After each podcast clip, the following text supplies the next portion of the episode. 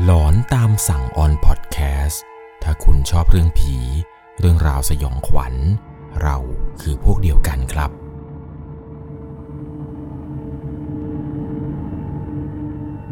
สวัสดีครับทุกๆคนครับ ขอต้อนรับเข้าสู่ช่วงหลอนตามสั่งอยู่กับผมครับ 11LC ในเรื่องราวความสยองขวัญใน EP นี้นะครับ เป็นเรื่องราวที่เกิดขึ้นประมาณ 50 กว่าปีที่แล้ว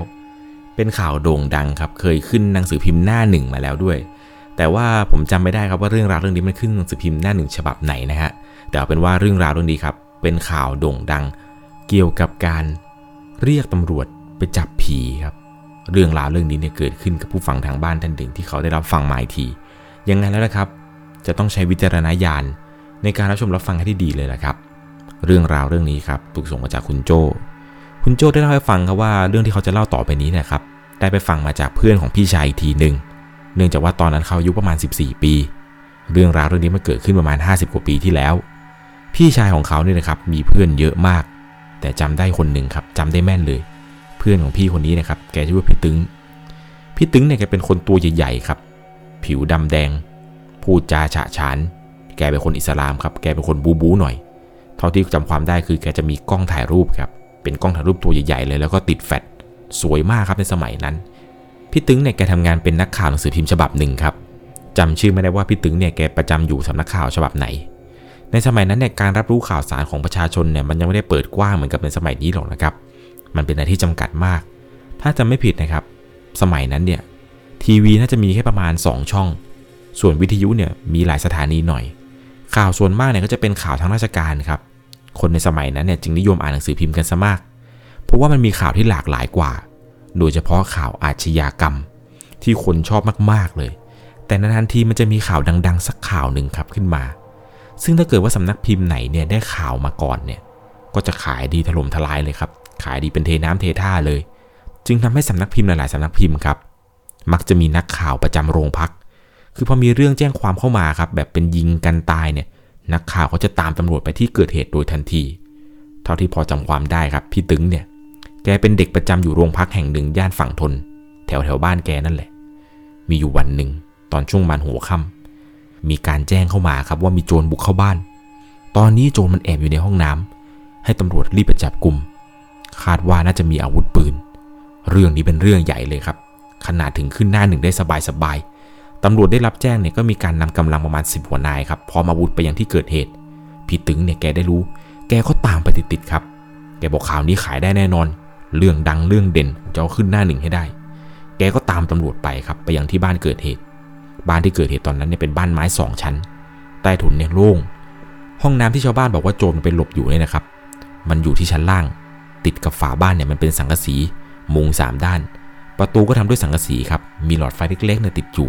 เป็นห้องน้ำแบบบ้านโบราณสมัยก่อนนะครับ ที่สร้างด้วยสังกะสีธรรมดาธรรมดา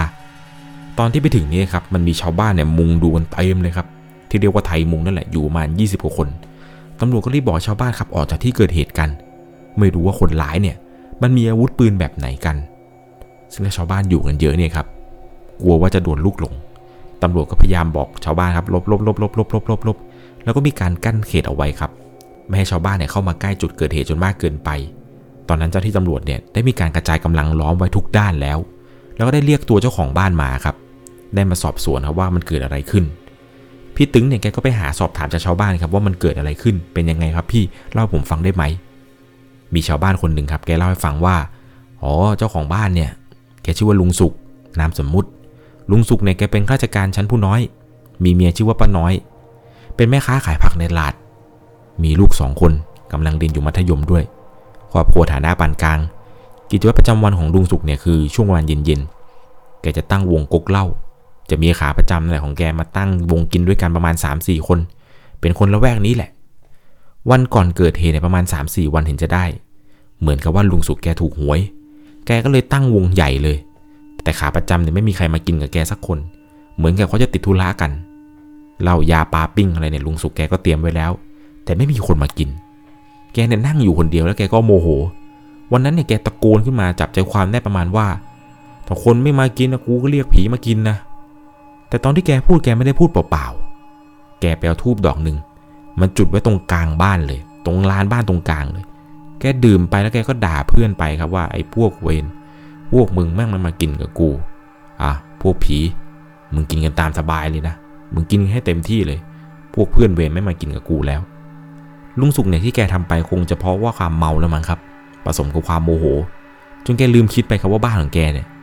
อยู่ไม่ห่างจากวัดวัดหนึ่งที่มีชื่อผีดุที่สุดในประเทศ วัดนี้เนี่ยติดอันดับหนึ่งในสิบเลยแหละครับ บ้านแกเนี่ยไม่ได้ห่างจากวัดมาก วันนั้นเนี่ยชาวบ้านคนนี้ครับที่มาให้ข่าวพี่ตึงเนี่ย แกก็เล่าให้ฟังว่า แกก็เห็นนี่แหละลุงสุกนั่งกินอยู่คนเดียวเนี่ยพูดอะไรไม่รู้โวกเวกโวยวายไป แต่มันแปลกอยู่อย่างหนึ่งตอนที่ลุงสุกแกนั่งกินอยู่เนี่ย มันเหมือนกับแกไม่ได้นั่งกินคนเดียว เหมือนแกมีเพื่อนมานั่งร่วมวงด้วย แต่ตอนที่ชาวบ้านคนนี้ให้ข่าวนี่เลยครับ เขาบอกว่าเขาเห็นลุงสุกเนี่ยนั่งอยู่คนเดียวจริง ๆ ไม่ได้มีใครมาร่วมวงกับแกเลย เขาก็เลยไม่ได้สนใจอะไรมากครับ วันนั้นเนี่ยมันก็ผ่านไป ไม่ได้มีเหตุการณ์อะไรแปลกๆเกิดขึ้นด้วยซ้ำจนกระทั่งวันต่อมา เรื่องประหลาดเนี่ยมันก็เกิดขึ้นครับ เย็นวันนั้นเนี่ยลุงสุกแกก็ยังคงงอนสหายสุราอยู่เหมือนเดิม แต่แกเนี่ยไปเมามาจากไหนไม่รู้ครับ กลับมาถึงบ้านเนี่ยแกไม่อาบน้ำอาบท่า แกล้มตัวลงนอน คืนนั้นเนี่ยเสียงหมาเห่าหมาหอนเนี่ยดังลั่นไปหมด ต้นทางของเสียงเนี่ยมันดังมาจากที่วัดเลย เสียงเนี่ยหมาเห่ามาหอนจากวัดเนี่ยดังไล่ๆมาเรื่อยๆจนมาถึงหน้าบ้านของแกทำให้หมาของลุงสุกที่เลี้ยงเอาไว้ในบ้านเนี่ยก็พาหอนไปด้วย คืนนั้นเกือบทั้งคืนเนี่ยได้ยินเสียงเหมือนคนคุยกันหลายคนอยู่ใต้ถุน เป็นเสียงเดินผสมกับเสียงคนหาของ เดินป้วนเปี้ยนป้วนเปี้ยนอยู่ใต้ถุนบ้าน ป้าน้อยกับลูกเนี่ยนั่งกอดกันกลมเลยครับ ปลุกลุงสุกยังไงก็ไม่ยอมตื่น ลุงสุกได้ทำเสียงเออเออเออเออไม่มีอะไรหรอกไม่มีอะไรหรอก เพราะว่าแกเนี่ยเมามาก แต่ป้าน้อยครับ บอกลูกๆว่าอย่าลงไปนะลูกอันตราย ก็ไม่รู้เหมือนกันครับว่าเป็นเสียงของอะไร เป็นเสียงของคนเดินป้วนเปี้ยนไปมา เสียงข้าวของกระจายกระจายป้าน้อยแกกลัวว่าจะเป็นโจรครับ แกกลัวมากแกก็เลยปลุกลุงสุกลุงสุกนี่แกก็เมา แกก็ไม่รู้ทำอย่างไรครับ จะโทรศัพท์หาเพื่อนบ้านเนี่ย สมัยนั้นเนี่ยมันก็ยังยากครับ จะเปิดประตูวิ่งออกไปให้ใครช่วยเนี่ย แกก็กลัวว่าเป็นโจร เสียงนั้นดังทั้งคืน จนป้าน้อยกับลูกเนี่ยไม่ได้หลับไม่ได้นอนเลยครับในค่ำคืนนั้น เช้ามาเนี่ยป้าน้อยแกก็เล่าให้กับลุงสุกฟังครับ เล่าไปด่าไปสลับไปเรื่อยๆครับเดี๋ยวเล่าให้ฟังว่ามีคนเสียงนู้นแล้วก็ด่าลุงสุกไปว่ามึงนี่เมาเหมือนหมาอย่างนู้นอย่างนี้อะไรไปจนกระทั่งคืนต่อมาครับ ลุงสุกเนี่ยไม่ได้เมาเหมือนกับคืนก่อนแล้ว แต่ยังคงได้ยินเสียงหมาหอนเนี่ยดังมาเรื่อยๆ เริ่มต้นเสียงมันมาจากที่วัดครับ ส่งต่อมาเรื่อยๆเรื่อยๆจนมาหยุดที่บ้านของแก เป็นแบบนี้เหมือนเดิมเลยครับ เหมือนกับคืนเมื่อวานก่อน วันนี้นอกจากเสียงคุยใต้ถุนบ้านแล้ว มันยังมีเสียงคนเคาะฝาบ้าน ซึ่งมันสูงกว่าที่มือคนเนี่ยจะเอื้อมมาเคาะได้ เป็นเสียงเคาะรอบบ้านเลยครับ ดังกึกกึกกึกกึกกึกกึกลุงสุกเนี่ยแกทำใจกล้า เปิดประตูลงมาดูครับ ตอนที่แกเปิดมาเนี่ยแกไม่เจอใครสักคนหนึ่งเลย มันเงียบ เงียบไปหมดเลยครับ ไม่มีใครอยู่บริเวณนั้น พอแกกลับขึ้นมาบ้านเท่านั้นแหละครับ ปิดประตู เสียงนรกเนี่ยมันก็ยังคงดังต่อเนื่องเขารอบบ้านแกเลยครับปักปักปักปักปักปักปักปักแล้วก็ยังมีเสียงคนคุยกันอยู่ใต้ถุนเนี่ยเต็มไปหมดเลย จนแกทนไม่ไหวครับ แกบอกทุกคนในบ้านนอนนอนนอนนอนช่างมันจนกระทั่งถึงเช้าครับ เช้าวันต่อมา ลุงสุกเนี่ยมานั่งปรึกษากันในครอบครัวครับ เอายังไงดี เสียงที่เราได้ยินเนี่ยเมื่อคืนเนี่ยเปิดไปแล้ว แต่ไม่เจอใคร ครอบครัวก็คุยกันประมาณว่างั้นเราต้องเลี้ยงพระแล้วเหรอพี่ ทำบุญใหญ่นิมนต์พระมาเลยดีไหมลุงสุกแกก็เห็นด้วยครับ แกก็ไปนิมนต์พระมาครับ มาทำบุญบ้าน ตอนนั้นเนี่ยแกเป็นคนไปรับพระมาที่วัดครับ ส่วนป้าน้อยเนี่ยจะไปเตรียมพวกอาหารครับ มาทำพิธีฉันเช้าให้ แต่พอไปถึงที่วัดครับ พระบอกว่ามันฉุกระหุกเกินไป วันนี้ไปไม่ได้หรอกโยม เอาเป็นว่าพรุ่งนี้ก็แล้วกัน เดี๋ยวพรุ่งนี้โยมค่อยมารับใหม่ แกก็รีบกลับมาบ้านครับ ไปบอกป้าน้อยว่าอย่าเพิ่งรีบซื้อของนะ พอดีว่าพระไม่ว่าง พระติดกิจนิมนต์ สรุปครอบครัวแกเนี่ยก็ต้องทนความสยองนี้ไปอีกหนึ่งคืนครับ คืนนั้นเนี่ยนอกจากเสียงหมาหอน มันยังมีวิธีใหม่ๆโผล่ขึ้นมาอีกครับ นอกจากเสียงหมาหอนรวมไปถึงเสียงเคาะก๊อกก๊อกก๊อกรอบบ้านแล้ว รอบนี้ครับ มันมีเสียงเหมือนมีใครเนี่ยคว้างก้อนหินขึ้นมาบนหลังคาบ้าน เสียงดังปัง ปัง ปัง ทั้งก้อนเล็กก้อนใหญ่เนี่ยครับ ดังถี่ขึ้นเรื่อยๆเรื่อยๆลุงสุกป้าน้อย รวมถึงลูกอีกสองคนนี่แหละครับ นั่งคุยกันว่า ครอบครัวเราก็เป็นครอบครัวที่รักในชุมชนนี่หว่า เราไม่ได้ไปฉาบฉวยกับใครเลย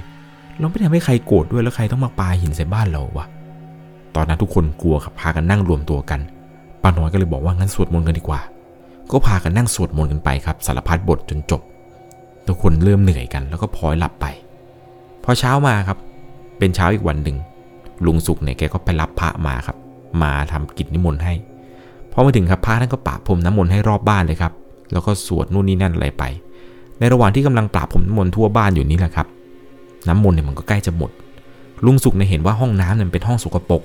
มันเป็นของต่ำเลยบอกหลวงพ่อไม่ต้องหลวงพ่อไม่ต้องพรมน้ำมนต์ห้องน้ำนะครับ มันเป็นของต่ำเกินไปหลวงพ่ออย่าพรมเลย น้ำมนต์มันศักดิ์สิทธิ์มากกว่า อย่าไปพรมมันพวกนี้เลย มันจะเป็นเสน่ห์จันไรแกก็ไม่ได้พรมน้ำมนต์ให้ครับหลังจากนั้นเนี่ยลุงสุกแกก็ไปส่งพระที่วัดต่อ แต่หลังจากที่หลวงพ่อกลับไปแล้วครับ ในค่ำคืนนั้น มันก็ยังคงมีเรื่องแปลกๆเกิดขึ้นอยู่อีก วันนั้นเป็นวันที่ลุงสุกครับ แกบอกว่าลูกสาวแกเนี่ย จะลงมาอาบน้ำปรากฏว่ามันมีเสียงเหมือนมีคนเข้าห้องน้ำอยู่ ตอนแรกคิดว่าเป็นคนในบ้านครับ เพราะลูกสาวของแกเนี่ยวิ่งขึ้นมาบอกว่า พ่อใครอยู่ในห้องน้ำอะหนูจะอาบน้ำแกก็นั่งมองดูหน้าลูกสาวของแกคนที่หนึ่งคนที่สองกำลังจะลงไปอาบน้ำป้าน้อยก็นั่งอยู่ตรงนี้ ตัวแกก็นั่งอยู่ตรงนี้ เวรละครับ ใครอยู่ในห้องน้ำกัน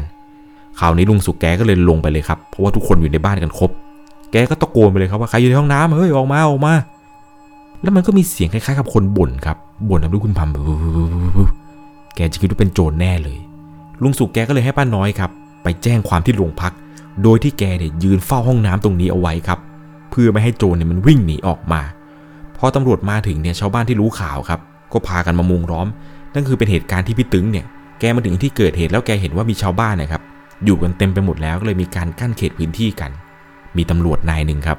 แกใจกล้ามากเลยแกเดินเข้าหูเนี่ย เป็นแนบฝาสังกะสีดู แล้วก็รายงานกลับมาว่า มีเสียงคนเดินอยู่ในห้องน้ำพี่ เป็นเสียงแบบผ้าถุงเนี่ยเสียดสีกัน ตอนนั้นแกก็ตะโกนเลยครับว่าพี่พี่โจรในห้องน้ำโจรในห้องน้ำอยู่จนกระทั่งรองสารวัตรครับเดินทางมาถึง แกเนี่ยมีคำสั่งเฉียบขาด แกบอกว่ารอช้ามากกว่านี้ไม่ได้แล้ว เดี๋ยวไทยมุงจะมากกว่าเดิม โอกาสเกิดการยิงโดนลูกหลงเนี่ย มันมีเยอะ แกก็เลยบอกพี่ตึงครับ หามุมถ่ายที่ชัดที่สุดเลยนะ หามุมดีๆ เลยพี่ตึง ตั้งกล้องให้เหมาะ พี่ตึงแกก็ไปตั้งกล้องเลยครับ ตรงหน้าประตูห้องน้ำเลย และรองสารวัตรแกก็ตะโกนเลยครับ ใครอยู่ในห้องน้ำออกมา ออกมามอบตัว ตำรวจล้อมไปหมดแล้ว แต่ปรากฏว่าก็ไม่มีเสียงตอบกลับมาเลยครับ ตอนนั้นเองเงียบสนิท เงียบเหมือนกับไม่มีใครอยู่ในห้องน้ำเลยรองผู้การก็เลยสั่งว่า ถ้าไม่ออกมาตำรวจจะบุกกันนะ หลังจากนั้นแกก็ตะโกนนะครับ บุกรองสารวัตรแกตะโกนก่อนกระโดดถีบประตูสังกะสี เสียงนี่ดังโครม ประตูนั้นเปิดออกครับ พี่ตึงแกรีบกดชัตเตอร์อย่างไวแป๊กแป๊กแป๊กแป๊กแป๊กสายตานับสิบคู่ยี่สิบคู่เนี่ยมองเป็นจุดเดียวกัน ในห้องน้ำไม่มีใครเลยครับ ห้องน้ำเนี่ยโล่งไปหมดเลย ไม่มีใครอยู่ในห้องน้ำเลย ชาวบ้านสิบยี่สิบคนที่นั่งมุงดูกันอยู่นี่งงกันเป็นไก่ตาแตกตำรวจสิบกว่านายเนี่ยครับอายชาวบ้านตอนนั้นรีบพากันถอนกำลังกลับโรงพักกัน พี่ตึงเนี่ยแกก็รีบออกจากที่เกิดเหตุครับ แล้วก็กลับโรงพิมพ์อย่างไว แกรีบกลับไปโรงพิมพ์ครับขึ้นหน้าหนึ่งเด่นๆเลยครับ เรียกตำรวจไปจับผี คราวนี้เนี่ยอยู่หน้าหนึ่งมาได้สักพักหนึ่งครับ อยู่ในหน้าหนึ่งของพิมพ์ฉบับอะไรนี่แหละจำไม่ได้ครับ คุณโจ้เนี่ยบอกว่าเสียดายมากที่ว่าไม่ได้เก็บหนังสือพิมพ์ฉบับนี้เอาไว้ เพราะว่าข่าวนี้เนี่ยดังมากครับในสมัยก่อนประมาณ 50 กว่าปีที่แล้ว สาเหตุที่ลุงสุกแกเจอหรือแกเห็นอะไรแปลกๆเนี่ย ผมเชื่อว่าน่าจะเป็นต้นเหตุก็คือที่แกได้ไปจุดธูปครับ แล้วไปบอกว่าให้ผีเนี่ยมานั่งกินเป็นเพื่อนแกหน่อย แกคงจะจุดอัญเชิญมา แต่ไม่ได้เชิญกลับมั้งครับ ผีพวกนั้นเนี่ยก็ยังคงวนเวียนป้วนเปี้ยนอยู่ในบ้านของแก แกบอกว่าหลังจากวันนั้นครับแกก็ไม่รู้เหมือนกันว่าลุงสุกเนี่ยจะเป็นตายร้ายดียังไง ไม่รู้ว่าผีที่ลุงสุกเจอเนี่ยยังคงอยู่หรือเปล่า เพราะเท่าที่ฟังมาครับ ลุงสุกเนี่ยแกน่าจะเผลอเชิญมาเยอะเหมือนกันแหละครับ เพราะไม่อย่างนั้นเนี่ยเรื่องราวแปลกๆแบบนี้ คงจะไม่เกิดขึ้น ยังไงแล้วนะครับ เรื่องราวเรื่องนี้ผมต้องขอบอกก่อนเลยว่าต้องใช้วิจารณญาณในการรับชมรับฟังให้ดีๆ เรื่องราวเรื่องนี้มันเกิดขึ้นมานานแล้วครับ ประมาณ 50 กว่าปีที่แล้วเห็นจะได้ ผู้ฟังท่านใดที่ฟังเรื่องนี้แล้วเคยเห็นข่าวข่าวนั้นขึ้นหนังสือพิมพ์เนี่ยครับลองคอมเมนต์บอกหน่อยนะครับว่าเรื่องราวนั้นนี้ตอนที่ขึ้นหน้าหนึ่งเนี่ยสมัยนั้นเนี่ยมันดังขนาดไหน ผมเชื่อว่าเรื่องราวความสยองขวัญอะไรเนี่ย ในสมัยก่อนเนี่ยเกิดขึ้นมาแบบแปลกๆเนี่ยเยอะมากเลยนะครับ เอาเป็นว่าผู้ฟังทางบ้านท่านใดที่มีอายุอายุหน่อยนะครับ อยากจะมาแชร์ประสบการณ์สมัยก่อนว่ามีคนพบเจอผีอะไรยังไงเนี่ยสามารถส่งมาได้ครับที่แฟนเพจ Facebook 1 LC ผมยังรออ่านเรื่องราวของคุณอยู่นะครับ ยังไงแล้วนะครับก่อนจากไปในค่ำคืนนี้ ถ้าคุณชอบเรื่องผี เรื่องราวสยองขวัญ เราคือพวกเดียวกัน ใครที่ชวนเพื่อนแล้วเพื่อนไม่มากินด้วยนะครับ อย่าไปจุดทูบเรียกผีมานั่งกินเหมือนกับลุงสุกหรอกครับเพราะไม่อย่างนั้นแล้วก็ คุณ อาจจะได้เจอผีมาอยู่ด้วยตลอดชีวิตก็เป็นไปได้ สวัสดีครับ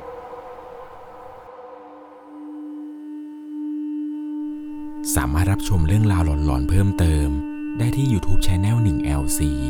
ยังมีเรื่องราวหลอนๆที่เกิดขึ้นในบ้านเรา รอให้คุณแนนได้รับชมอยู่นะครับ